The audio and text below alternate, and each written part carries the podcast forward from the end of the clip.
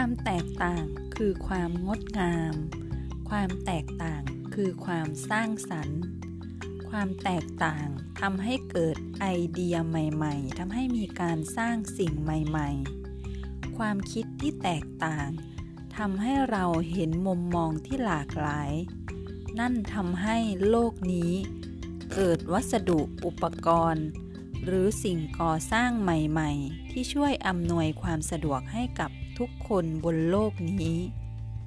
ความแตกต่างนั้นทำให้เราทุกๆคนมีเอกลักษณ์ของตนเองที่ไม่เหมือนใคร และเป็นเอกลักษณ์ที่พิเศษเฉพาะตัวเอง ความคิดเห็นที่แตกต่าง ความเชื่อที่แตกต่างทำให้การใช้ชีวิตและการลงมือทำแตกต่างกัน ไม่ได้สำคัญว่า ความแตกต่างนั้นคืออะไร แต่การคิดที่แตกต่างทำให้คนคนหนึ่งใช้ชีวิตที่แตกต่างออกไป ความเชื่อที่แตกต่างทำให้คนคนหนึ่ง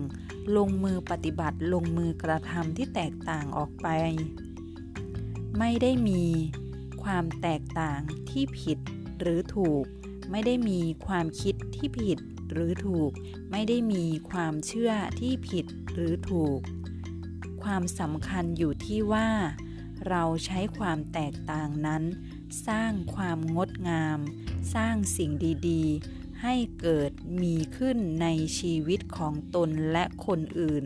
หรือไม่ก็เท่านั้นเอง